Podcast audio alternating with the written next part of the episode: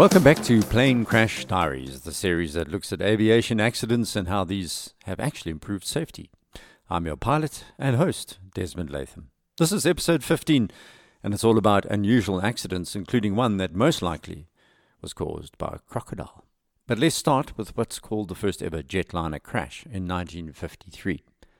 This was an incident involving a de Havilland DH-106 Comet, registration Charlie Foxtrot Charlie Uniform November, operated by Canadian Pacific Airlines, and it happened at Karachi Mauripur RAF station in Pakistan. The plane was a scant two months old when it crashed on takeoff, carrying 11 people, five crew, six passengers. The Comet was named Empress of Hawaii and was being delivered to Canadian Pacific Airlines. The operator planned to use the Comet to start a service between Sydney in Australia and Honolulu in Hawaii. So, on April 28, 1953, it was being flown to Sydney after the flight crew had completed Comet jet conversion training in the UK. Its next phase of this long haul was supposed to be a stop between Karachi and Singapore. None of the pilots on board had experienced a nighttime takeoff in a jet or even night sim flying. The pilot in command had decided that he would go ahead with this flight anyway, and in those days the standard operation procedure allowed for this. One of the safety improvements is today it would be inconceivable that the airline would permit pilots to do takeoff with passengers without extensive training. That's just one way in which aviation safety has improved. These days, this sort of thing would never happen, but that's why this series concentrates on how we as aviators and operators have learned from previous mistakes. That doesn't help those who perish, but it's so important to take note of exactly what goes wrong and to institute changes to operations, ensuring it doesn't happen again. So by April 28th, the flight crew had completed their Comet jet conversion training in the United Kingdom, but no night training. They were still pretty inexperienced in operating the Comet when they departed for the ferry flight to Australia. So everything appeared normal during the taxi and lineup in Pakistan. During takeoff, while accelerating to the rotate speed of 85 knots, the pilot raised the nose wheel, but then failed to lower it slightly. This was one of the foibles of the Comet. We know about the other foibles, which was catastrophic failure of its fuselage at altitude because it had rectangular instead of rounded window arches. I discussed that in a previous podcast. The de Havilland Comet takeoff procedure was strange. It required the pilot to allow the nose wheel off the runway, then to lower it just skimming the surface, which meant the wings built up lift as the plane accelerated. Not an ideal plane to fly in any circumstance, but particularly finicky at night or on bumpy runways. So the pilot continued pulling back on the controls, and the plane continued thundering down the runway, but now the wing was pointed upwards, increasing the drag, so it could not achieve V1 speed. Nearing the end of the runway, the pilot suddenly brought the nose down again, but by now had run out of tar, and a wheel in the starboard undercarriage struck a culvert of a drainage ditch. The Comet swerved and plunged into a dry canal at a speed of close to 140 miles per hour, then straight into a 40 foot embankment on the far side of the runway. All aboard were killed. With that, Charlie Foxtrot, Charlie Uniform November became the first passenger jetliner involved in a fatal accident in the world. Crash investigators determined that the accident was caused by the fact that the nose of the aircraft was lifted too high during the takeoff run, resulting in a partially stalled condition and excessive drag. Investigators believe the pilot appears to have realized that the nose was excessively high as he saw the end of the runway coming towards him, and he took corrective action in the last seconds, but too late. The cause pilot error. Training methods were updated following that accident. Conversion training was amended, improving safety, and that was at least until the terrible incidents involving comets and cracked windows, which I outlined in a previous podcast. Another example of pilot error that has led to thousands of pages of legal documents changing hands was an accident on the 27th of August 2006 involving a CRJ 100ER jet operating as Delta Connection Comair Flight 5191, scheduled to fly between Lexington in Kentucky and Atlanta in Georgia. The big issue here was that two runways are side by side, but they are not parallel, and one is much shorter than the other. Runway 22 and runway 26. So that means one faces 220 degrees, which is southwest, and the other 260 degrees, which is west southwest. This had confused pilots before and was about to confuse two more, unfortunately. The signage on the airport was also not satisfactory. Runway 22 and 26 are very close if you're not paying attention, perhaps too close for safety, which is one of the arguments used by lawyers after the crash. Much has been written about this accident, which left only one person alive of the 50 on board, the first officer, Jim Palenke. So the Bombardier Canadair Regional Jet 100ER crashed while attempting to take off from Bluegrass Airport in Fayette County, Kentucky, four miles west of Lexington CBD. That was shortly after 6 on that fateful August morning in 2006. According to the cockpit voice recorder, First Officer Palenke was the pilot flying the plane at the time of the accident. He survived, but he's injured so badly that he has no memory of the crash itself. He is now wheelchair bound and grappling with the terrible effects of that day. The captain was 35 year old Jeffrey Clay, who had 4,710 flight hours, including 3,082 hours on the CRJ 100. Prior to his employment by Comair, First Officer Palenke worked for Gulfstream International as a captain and actually had more hours than Clay with a total flight time of 6,564. This included 940 hours as a captain and 3,564 hours on the CRJ 100, which is more than his senior on board Captain Clay.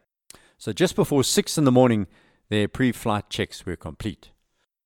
Runway 22 is a 7,003 foot runway, which was the main strip used by most airline traffic at Lexington, because the other runway 26 is far shorter. So on that fateful day, Captain Clay was taxiing the Gulfstream and he turned into runway 26 after confirming verbally they were on runway 22, which of course they weren't. The first officer and ATC failed to spot the error. Captain Clay was controlling the taxi process, but he had somehow turned into the unlit secondary runway, which was 3,500 feet, literally half the length of runway 22, and actually far too short for the CRJ 100 carrying a full load of passengers. According to the cockpit voice recorder, Clay then turned the controls over to First Officer Palenke for takeoff. All set. Trail leader coming 121, ready to go. Terminal 191, Lexington, uh, tail fly, run, runway heading clear takeoff. Runway heading clear takeoff 191. What compounded the situation was that the air traffic controller was not required to maintain visual contact with the aircraft after clearing it for takeoff. So the ATC turned to perform administrative duties and did not see the aircraft taxi to the wrong runway. All yours, Jet. Number my control. Had he been forced by law to continue watching, he would have seen the plane turn too early and onto the wrong runway. That is something which happened before at the same airport, as you'll hear. Based upon the estimated takeoff weight of 22,265 kilograms, the plane would have needed to reach a speed of 138 knots with a ground roll of 3,744 feet, looking at the density at the time, merely to achieve the speeds required for rotation with more runway needed to achieve liftoff. That was at least 40 meters further than there was tar on runway 22. They were never going to make it. As the plane hit a speed approaching 100 knots on the ground roll, Palenke remarked, That is weird, no lights, referring to the lack of lighting on runway 26. Yeah, it's weird with no lights. Yeah. It was still an hour before daybreak and dark. Although they knew runway 22 had lights, they still did not realize their mistake. The flight data recorder gave no indication either pilot tried to abort the takeoff as the aircraft accelerated to 137 knots. Clay can be heard calling rotate, but at that precise moment, the aircraft had run out of runway. We want to rotate. Whoa! Fuck! Fuck! Oh! It hit a low earth wall along a ditch at the end of the runway and was thrown into the air for a moment, then clipped an airport perimeter fence with its landing gear where the fuselage and flight deck separated from the tail. What was left of the aircraft then hit the ground about a thousand feet from the end of the runway. 49 of the 50 people on board died, most of them instantly in the initial impact.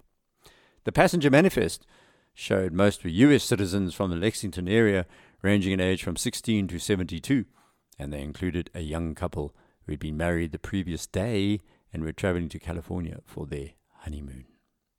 First Officer Palenke was still alive, although suffered serious injuries, including multiple broken bones, a collapsed lung, and severe bleeding. Airport police officers were first on the scene and managed to pull Palenke out of the wreckage and thus saved his life. He underwent surgery, including an amputation of his left leg, but in subsequent questioning, he could not remember anything because he'd suffered brain damage. Palenke was confined to a wheelchair, eventually in 2012 filing a lawsuit against the airport and the company that designed the runway and taxi lights. He was not alone in the suing business. The estates and families of 21 of the 47 passengers filed lawsuits against the airline. Meanwhile, the Federal Aviation Administration discovered the tower staffing levels at Bluegrass Airport violated internal policy. There was supposed to be two controllers during the overnight shift one in the tower working clearance, ground, and tower frequencies, and the other either in the tower or remotely at Indianapolis Center working TRACON or the local radar facility. At the time of the accident, the single controller in the tower was performing both tower and radar duties, which contributed to the crash.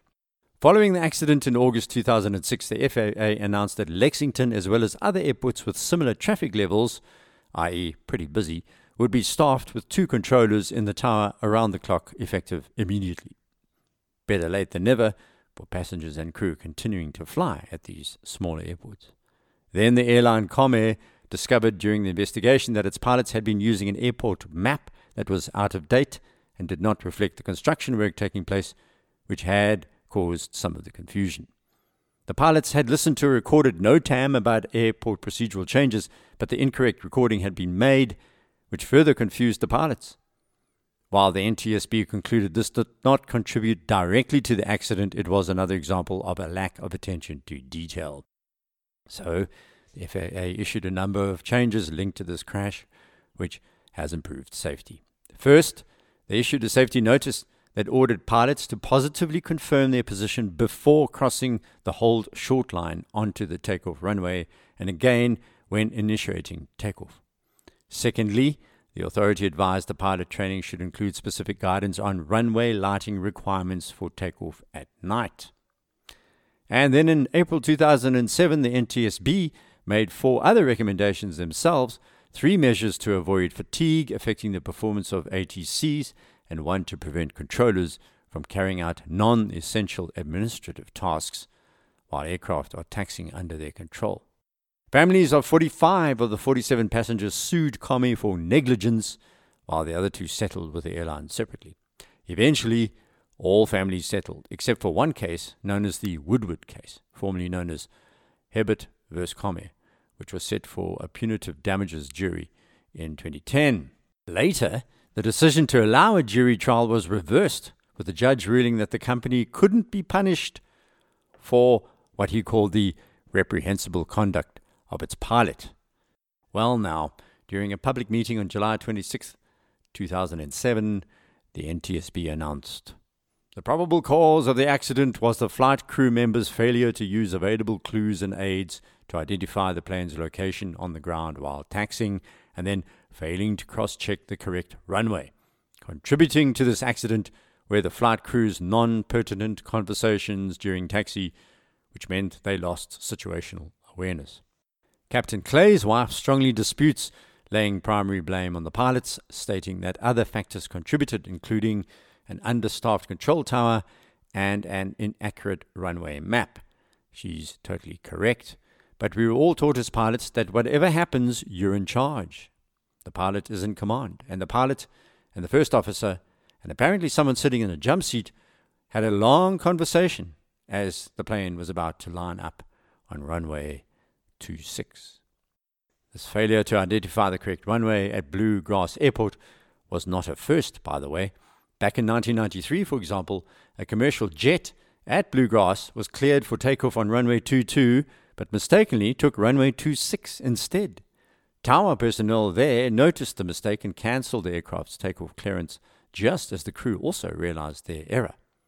Then, in January 2007, a Learjet was cleared to take off at Bluegrass Airport on runway 22, but mistakenly also turned onto runway 26. Takeoff clearance was cancelled by the local controller prior to the start of the takeoff roll. Again, the ATC was wide awake, unlike the crash involving Comair Flight 5191. So, some good news at the end of all of this. Runway 26 at Bluegrass Airport was closed on March 2009, and the new, longer 4,000 foot runway 27 opened on August 4th in 2010. The big change there is the new runway has been moved away from 22, so there's very little chance of confusion as it's almost perpendicular to runway 220. The use of incorrect runways has happened more often than you think.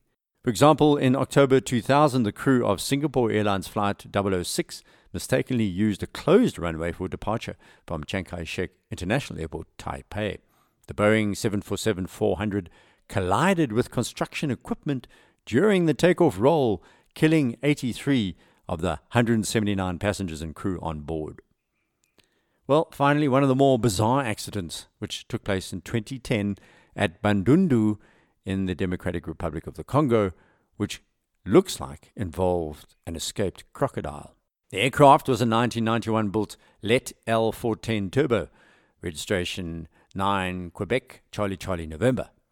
So on the 25th of August 2010, the small commercial jet crashed on approach to Bandundu Airport in the Democratic Republic of the Congo, DRC, killing all but one of the 21 people on board.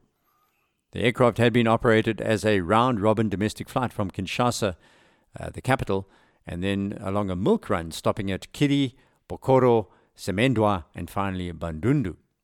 So at 1 o'clock local time, while on final approach to Bandundu Airport, the aircraft crashed into a house just a kilometre short of the runway. As with the Kentucky flight, a single person survived out of the 21 on board. He was a passenger and he had a very strange tale to tell. And if he hadn't explained, perhaps authorities would never have guessed what happened. There was no post impact fire, a circumstance that led to initial speculation that the aircraft may have suffered fuel exhaustion. The Congolese Ministry of Transport opened an investigation into the accident, which found that fuel was not the cause.